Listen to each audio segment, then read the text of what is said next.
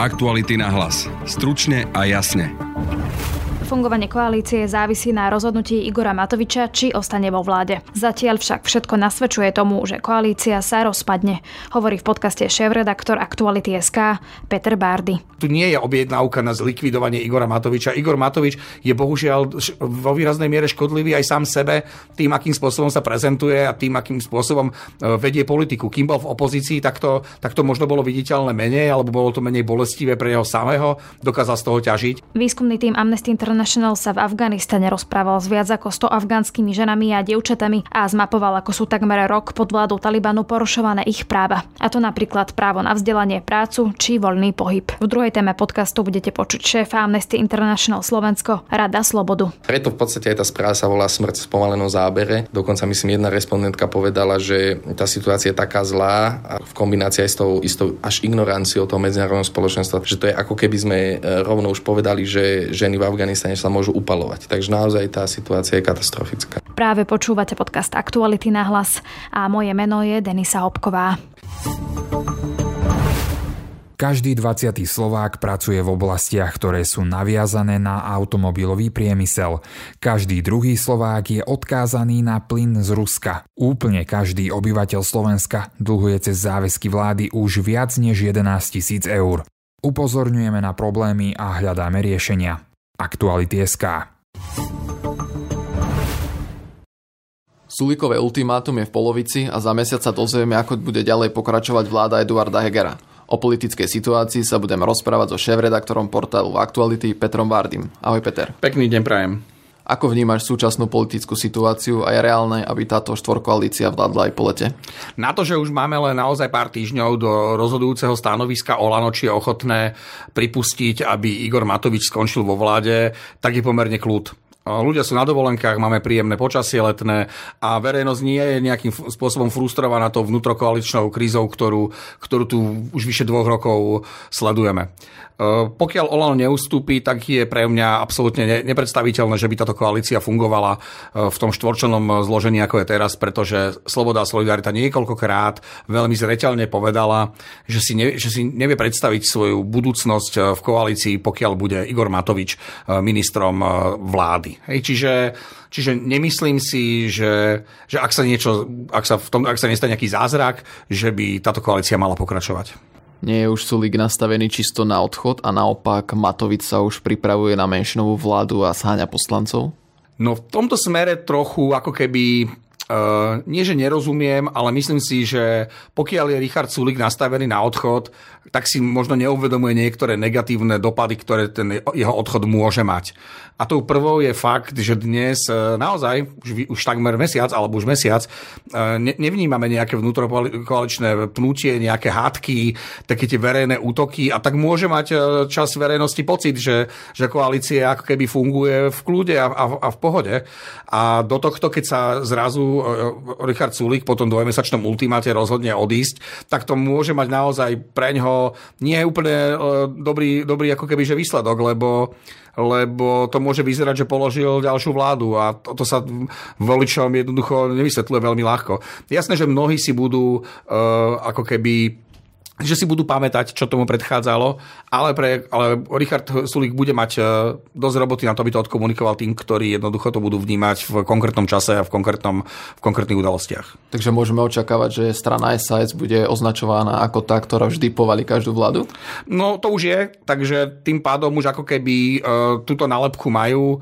Uh, otázka je, do akej miery povalenie vlády sa stáva na Slovensku nejakým bilagom, s ktorým sa jednoducho nedá v politike prežiť. No ukazuje sa, že sa v politike prežiť dá. E, tak ako Richard Sulik, tak aj Igor Matovič položili vládu Ivety Radičovej, boli v tom spolu. Igor Matovič bol vtedy e, poslancom, e, ktorý sa dostal do parlamentu na kandidátke strany Sloboda a Solidarita a zachoval sa pri hlasovaní o podpore Eurovalu, ktorá bola zároveň hlasovaním o dôvere vlády, rovnako ako Richard Sulik. Čiže tam, tam to nie sú ako keby že dva odlišné príbehy, to je, to majú že úplne, úplne že rovnaký príbeh, čo sa týka pádu vlády Ivety Radičovej.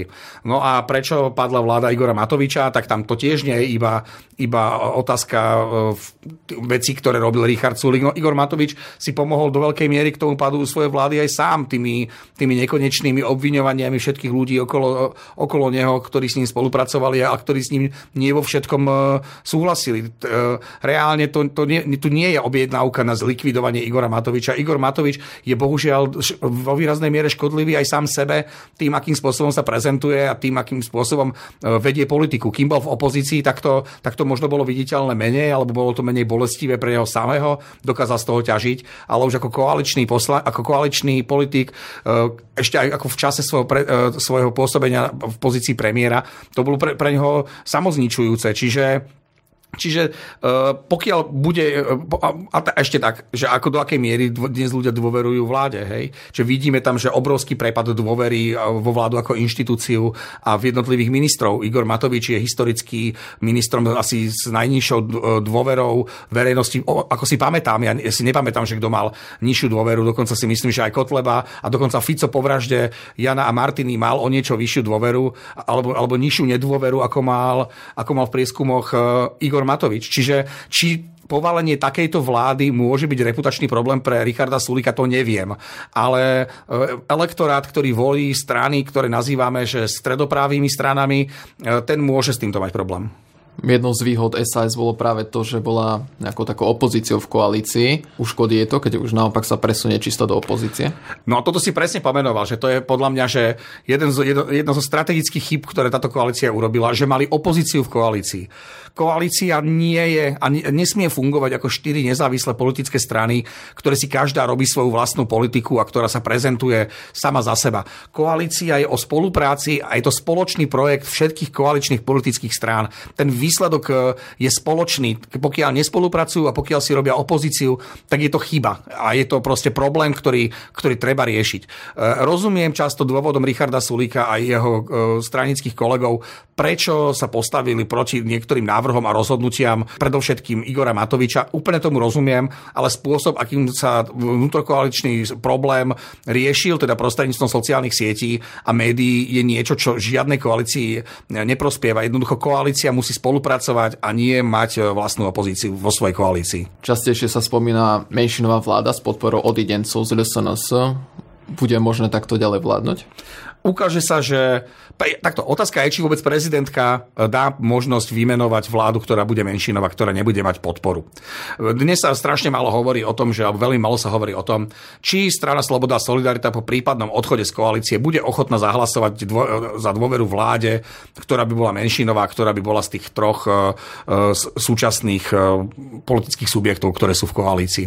Neviem si predstaviť, že by Saska zahlasovala za, za dôveru vláde, ktorú by podporovali Tara Tarabovci, Kufovci, alebo Kotlebovci, alebo Republika, alebo Smer, alebo Hlas. No to si úplne, že neviem predstaviť, ale, ale vlastne si neviem predstaviť ani, prečo by zahlasovali za menšinovú vládu. Hej? Možno by to bolo pre nich e, menšie zlo, aby, to, aby reálne vláda nepadla a mohla by, alebo tá, tá celá koalícia nepadla a mohla by dovládnuť aspoň v tej, v tej nejakej e, trojverzii alebo trojčlennej verzii. E, čo je však problém, že hneď následne sa bude riešiť štátny rozpočet a tam už vidím naozaj, že podľa mňa asi neriešiteľné problémy, ktoré budú stať medzi, medzi Igorom Matovičom a Richardom Sulikom a tam sa obávam, že, aj, že tá podpora e, strany Sloboda a Solidarita bude, bude naozaj veľmi krehká, ak vôbec by bola.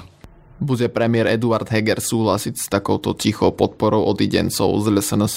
Neviem. Neviem. A myslím si, že by s tým mal problém, ale naozaj neviem, ako by sa v tej chvíli zachoval. Ale no, Eduard Heger napriek e, tomu, ako v mnohých prípadoch je ticho alebo prehliada mnohé, mnohé tie, z tých, z tých neúplne že, že dobrých vecí, ktoré jeho vláda a, a poslanci poslaneckých klubov z jednotlivých, e, z jednotlivých strán vládnej koalície, ktoré robia a akým spôsobom sa prezentujú, tak, e, tak asi by nebol šťastný, keby sa takéto niečo malo diať.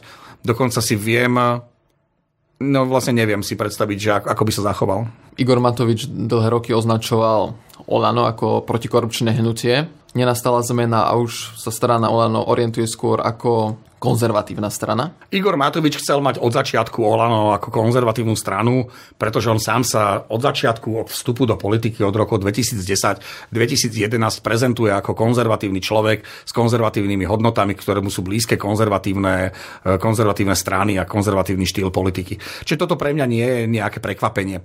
A dokonca nie je pre mňa ani prekvapením, čo za rôzni ľudia, ktorí sa zakrývajú pod, konzer- pod značkou konzervatív- konzervatívci, čo za ľudia sa dostali prostredníctvom prostredníctvom e, kandidátky Olano za tých, e, za tých rozmýšľam, to je koľko, to je 10 rokov e, do, do parlamentu. Hej? Čiže je to, je to naozaj, že zmes rôznych, e, rôznych ľudí, často podľa mňa dosť toxických a pre spoločnosť, e, nechcem povedať, že nebezpečných, ale ktorí by jednoducho nemali byť e, zákonodárcami a nemali by sa už vôbec podielať na, na rozhodovaní o, o budúcnosti štátu, ktorý chce mať nálepku, že demokratický štátu, ktorý chráni ľudské práva a slobody, ktorý chráni slabých a ktorý, ktorý o sebe hovorí, že, že, že naozaj že demokratický a slobodný slobodný. Čiže e, toto je podľa mňa že jeden z vážnych problémov, ktorých sa, alebo jeden z vážnych, e, z vážnych vecí, ktoré sa dopustil Igor Matovič za to obdobie, čo je, čo je v politike. Konzervativizmus mu neupieram, on dokonca je podľa mňa v jeho prípade autentický. Mieša ho však s konzervativistickým alebo s konzervatívnym populizmom, e, s rôznymi narratívmi, ktoré jednoducho nepatria do slovníka e, demokratického politika a už vôbec by sa nemali objavovať v slovníku politika, ktorý mal ambíciu zmeniť Slovensko, e, ktorá vznikla po vražde nášho kolegu Jana Kuciaka a jeho partnerky Martiny Kušnírovej jedného z tých poslancov, ktorých si spomínal, ktorých Igor Matovič dotiahol do parlamentu, bol aj tvoj najnovší komentár o poslancovi Kuriakovi Zolano, ktorého pohoršujú necudne odhalené ženy a najnovšie sa vyjadril aj kriticky k Ukrajine a prezidentovi Zelenskému. Je vlastne možné vyhodiť takéhoto poslanca zo strany, keďže je teraz pre Olano každý ten hlas dôležitý? Ono sa ukazuje, že, že Olano môže mať taký modus operandi, ako sa vysporiadať s týmto problémom, lebo mať takéhoto poslanca, ktorý, ktorý hovorí o prezidentovi Zelenskom ako o človeku, ktorý, ktorý, keď chráni svoju krajinu, tak je zodpovedný za smrť nevinných ľudí.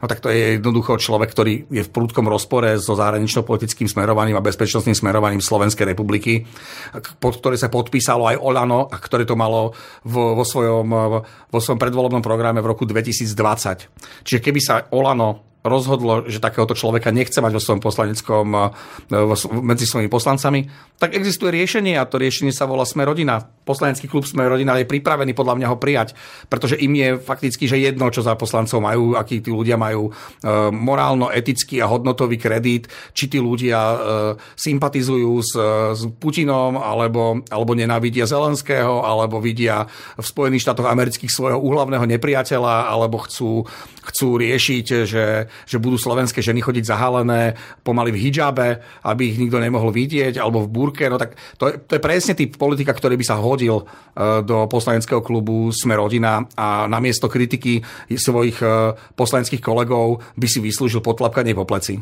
Ďakujem za rozhovor šéf-redaktorovi Aktualit Petrovi Bardimu. Ďakujem a ešte raz pekný deň. Aktuality na hlas. Stručne a jasne. Momentálne vítam štúdiu šéfa Amnesty International Slovensko Rada Slobodu a témou bude situácia v Afganistane takmer rok od toho, čo krajinu ovládol Taliban. Dobrý deň. Dobrý deň, ďakujem za pozvanie. Tak skúste teda približiť, ako ste zbierali tie dáta, s, koľkými ženami ste sa stretli a rozprávali a že či teda išlo aj osobné stretnutia napríklad priamo v Afganistane. Počas marca 2022 moji kolegovia a kolegyne z Medzinárodného sekretariátu, výskumníci, výskumníčky vlastne navštívili aj Afganistan, aby sme sa teda priamo mohli na niektoré tie miesta pozrieť. Táto výskumná správa je založená na viac ako 100 rozhovoroch s ženami a dievčatami v Afganistane, tak teda viac ako polovica sa podarila e, fyzicky priamo na mieste. Samozrejme aj vzhľadom na to, aká je tam situácia, aj bezpečnostná, aj určité obmedzenia, nielen teda pre Amnesty International a našich kolegov a kolegyne, ale aj pre samotné ženy samozrejme. Tak niektoré tie rozhovory sa robili na diálku. To, že tá situácia naozaj kritická, vlastne dokazuje aj to, že e, drvá väčšina žien požiadala, aby boli uvádzané vo výskumnej správe aj v anonymnej podobe. Poskytli veľmi dôležité svedectvo o tom, že naozaj ten Taliban v rozpore so so svojimi slubmi, ktoré sme počuli minulý rok, že práva žien nebudú porušované tak e, to, čo vidíme, je naozaj, že Taliban za ten, e, už to bude rok, necelý, e, vytvoril naozaj represívny systém, ktorý zasahuje do všetkých oblastí života žien a dievčat. Vy ste vlastne spomínali ten pokrok, ktorý sa podaril za tých 20 rokov, keď Afganistan neovládal Taliban. Podľa vás sa podarilo Talibanu stopnúť tých 20 rokov práce? Všetko, čo sa tam podarilo nejak vybudovať, je už vlastne minulosťou? No rozhodne nemôžeme e, povedať, že by sa podarilo Afganistanu všetko, e, pardon, Talibanu všetko zničiť. E, samozrejme, že tých nejaký obdobie pred 20 rokmi a teraz je tam kopu odlišností. Samozrejme, Taliban sa usiluje čo najviac asi ten systém prinavrátiť do tej podoby a treba povedať, že v mnohých oblastiach sa mi to darí, ako som už spomínal, naozaj ten represívny systém tam dnes je voči ženám a dievčatám.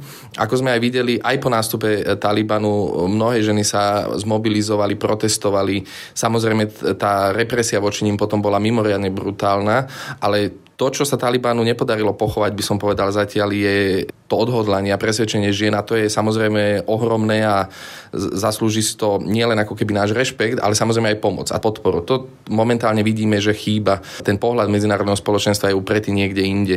To znamená, že ten život e, od štúdia cez prácu alebo jednoducho voľný čas, rodinný život, ten je mimoriadne e, komplikovaný pre všetky ženy a dievčatá v Afganistane. Tie správy spomínate rôzne oblasti, v ktorých boli tie práva žien obmedzené. A teda začala by som vzdelaním, ale ešte úplne taká otázka úvodná, že my vieme, že predtým, ako ovládol Taliban Afganistan, tak tie práva žien neboli také, aké poznáme my na západe. Mohli tam predtým, ako samozrejme bol Taliban v Afganistane, normálne študovať na základnej škole, strednej škole, vysokej škole?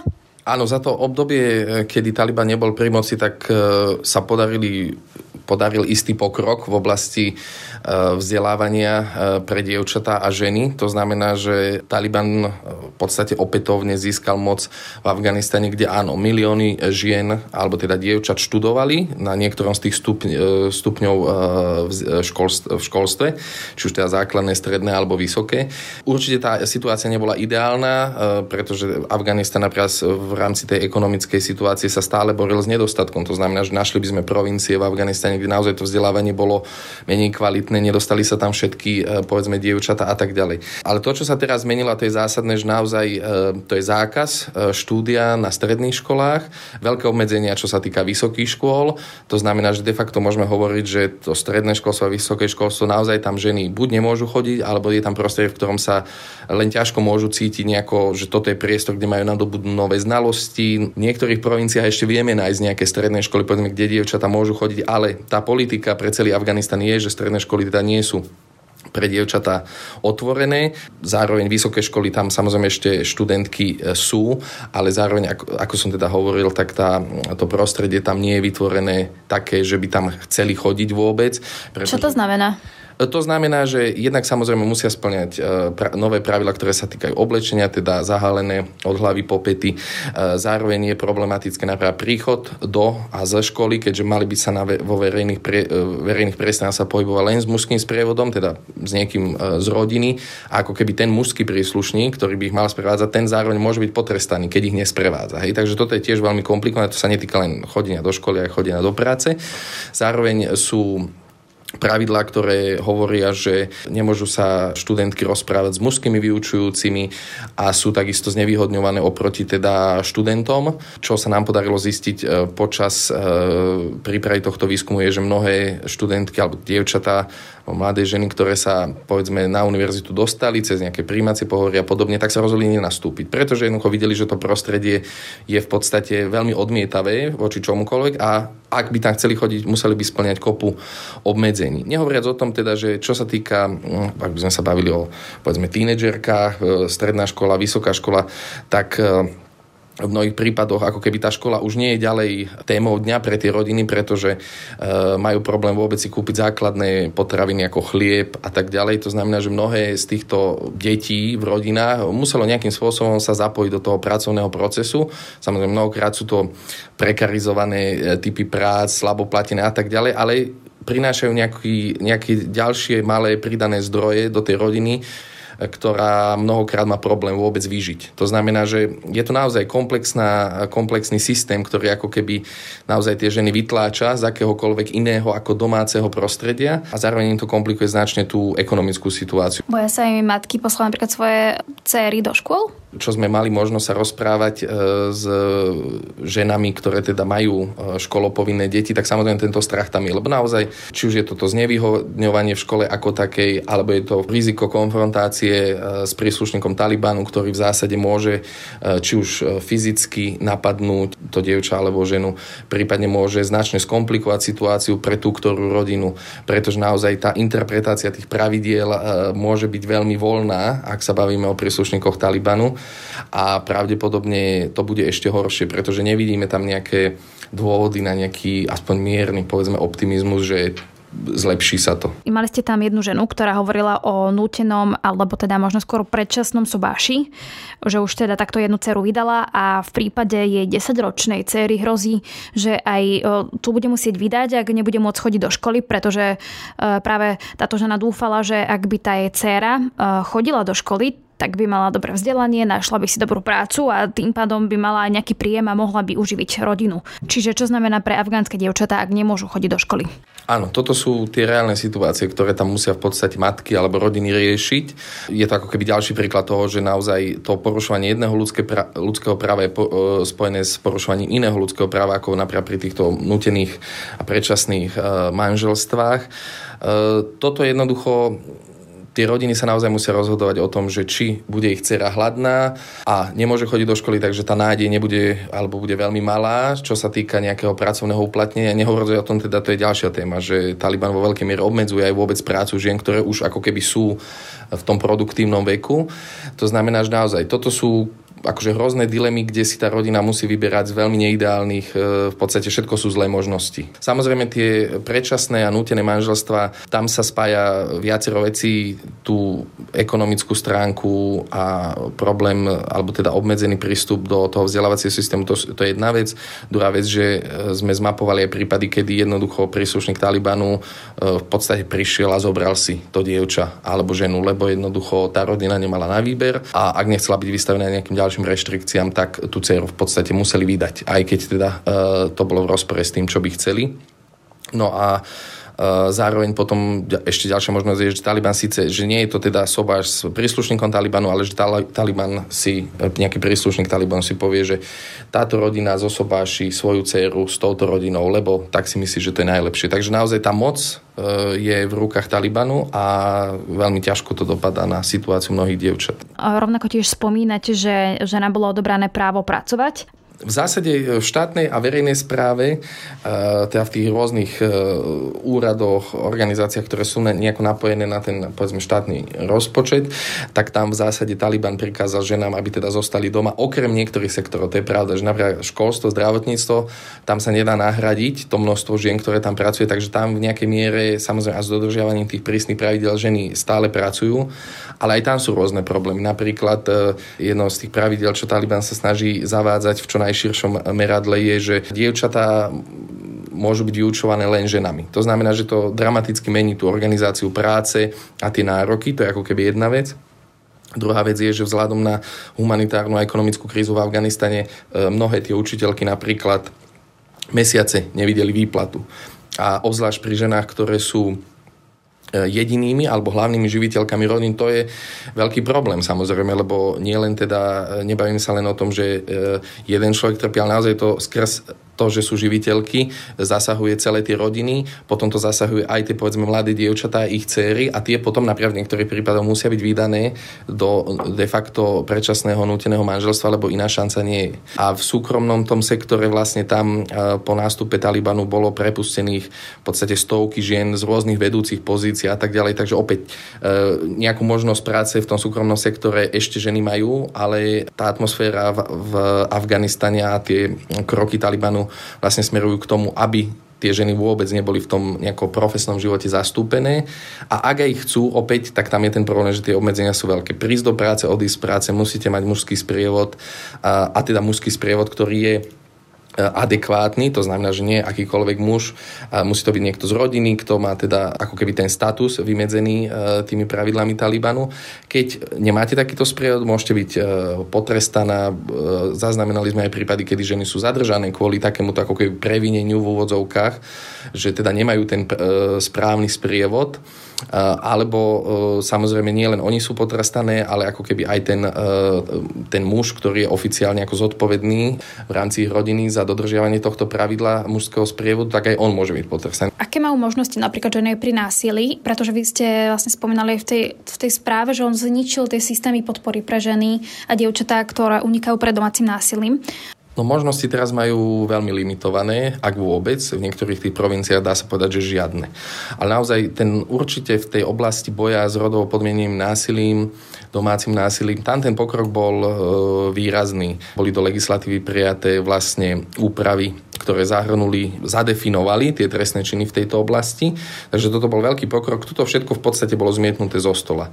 Takže dnes, ak sa bavíme aj o nejakých inštitúciách, e, organizáciách, e, takomto núdzovom bývaní a podobne. Toto sú veci, ktoré e, v mnohých oblastiach boli absolútne že zrušené, prípadne možno neboli zrušené ako keby nejako priamo, ale e, de facto boli zrušené tým, že im boli, nedostali žiadne financie na fungovanie. Ak žena je obeťou násilia dnes v Afganistane, tak má takmer nulové možnosti, ako sa brániť. Čiže zostáva doma s násilníkom napríklad. V mnohých prípadoch môže to byť táto situácia. Plus samozrejme jedna vec je to násilie v tej domácnosti, v rodine. Ďalšia vec je samozrejme potom to rodovo podmienené násilie sa mnohokrát deje aj od teda e, napríklad príslušníkov Talibanu a podobne. Tam samozrejme tie možnosti naozaj nejakej pomoci nie sú v tomto prípade. Ten problém sa týka aj toho, že keďže mnohé povedzme, organizácie humanitárne a mimovládne museli odísť z Afganistanu, tak ako keby aj táto časť pomoci, ktorá v minulosti tu bola a podporovala aj túto oblasť, tu už dnes nie je. Je to spojené aj s ďalšími e, problémami, ktoré sa týkajú toho, že naozaj keď e, tá preživšia znásilnenia sexualizovaného násilia zostáva či už domácnosti s násilníkom, alebo jednoducho po nejakom útoku vo verejnom priestore v podstate nenájde žiadnu pomoc, tak tie jej e, problémy, komplikácie, prežívanie, trauma, to všetko vlastne zostáva len na nej. Preto v podstate aj tá správa sa volá smrť v spomalenom zábere, lebo tie ženy, keď si zoberiete túto situáciu, to, čo sme opisovali predtým, kopu ďalších vecí, tak naozaj tá, tá, tá nejaká svetlo na konci tunela tie ženy a dievčatá v Afganistane nevidia Dokonca myslím, jedna respondentka povedala, že tá situácia je taká zlá a v kombinácii aj s tou istou až ignoranciou toho medzinárodného spoločenstva tej situácie v Afganistane, že to je ako keby sme e, rovno už povedali, že ženy v Afganistane sa môžu upalovať. Takže naozaj tá situácia je katastrofická. Čo, čo by mal teda, alebo má Západ páky, ako pritlačiť na Taliban, aby možno, že ustúpil z tých represí, ktoré teraz zaviedol? Teda keď to zoberieme, že napríklad Európska únia, Spojené štáty alebo tie bohaté krajiny, ktoré teda majú možnosti tam poslať oveľa väčšiu pomoc, ako to je v súčasnosti, tak nikdy by sa nemalo stať, že oni zobchodujú e, ženské práva. To je jednoznačne. E, to, čo ste aj hovorili, že neuzná ten Taliban, to aj samotné ženy, respondentky tohto nášho výskumu hovoria, že to sa nikdy nesmie stať. Ale zároveň treba zobrať do úvahy to, že de facto ten Taliban tam vládne a jednoducho pravdepodobne akákoľvek pomoc, ktorá pôjde do Afganistanu, nemôže úplne sa Talibanu vyhnúť. E, nakoniec Spojené štáty rokujú s Talibanom ohľadne e, tých ich e, rezerv, ktoré majú v zahraničí a teda Spojené štáty zablokovali tých 7 miliard. Tieto krajiny majú v rukách nástroje, ako na ten Taliban tlačiť. A, a zároveň nezapredať sa tým svojim ľudskoprávnym záväzkom a nezradiť tie ženy a dievčatá, ktoré v Afganistane reálne e, trpia. Samozrejme, dajú sa stále, sme to spomínali predtým, ešte v niektorých provinciách vidíme nejaké možnosti vzdelávania, napríklad dievčat a žien. To znamená, že dá sa robiť adresná pomoc, kde po, povedzme budú vyčlenené nejaké e, financie a podpora len priamo pre určité typy napríklad škôl, zariadení. Zároveň je možné e, tlačiť na to, aby Taliban umožnil návrat e, viacerým humanitárnym organizáciám do krajiny. Viaceré z tých vecí, čo som povedal, sú svojím spôsobom banálne, lebo to je niečo, čo keby sa malo diať v každej krajine, kde prebieha nejaká humanitárna kríza.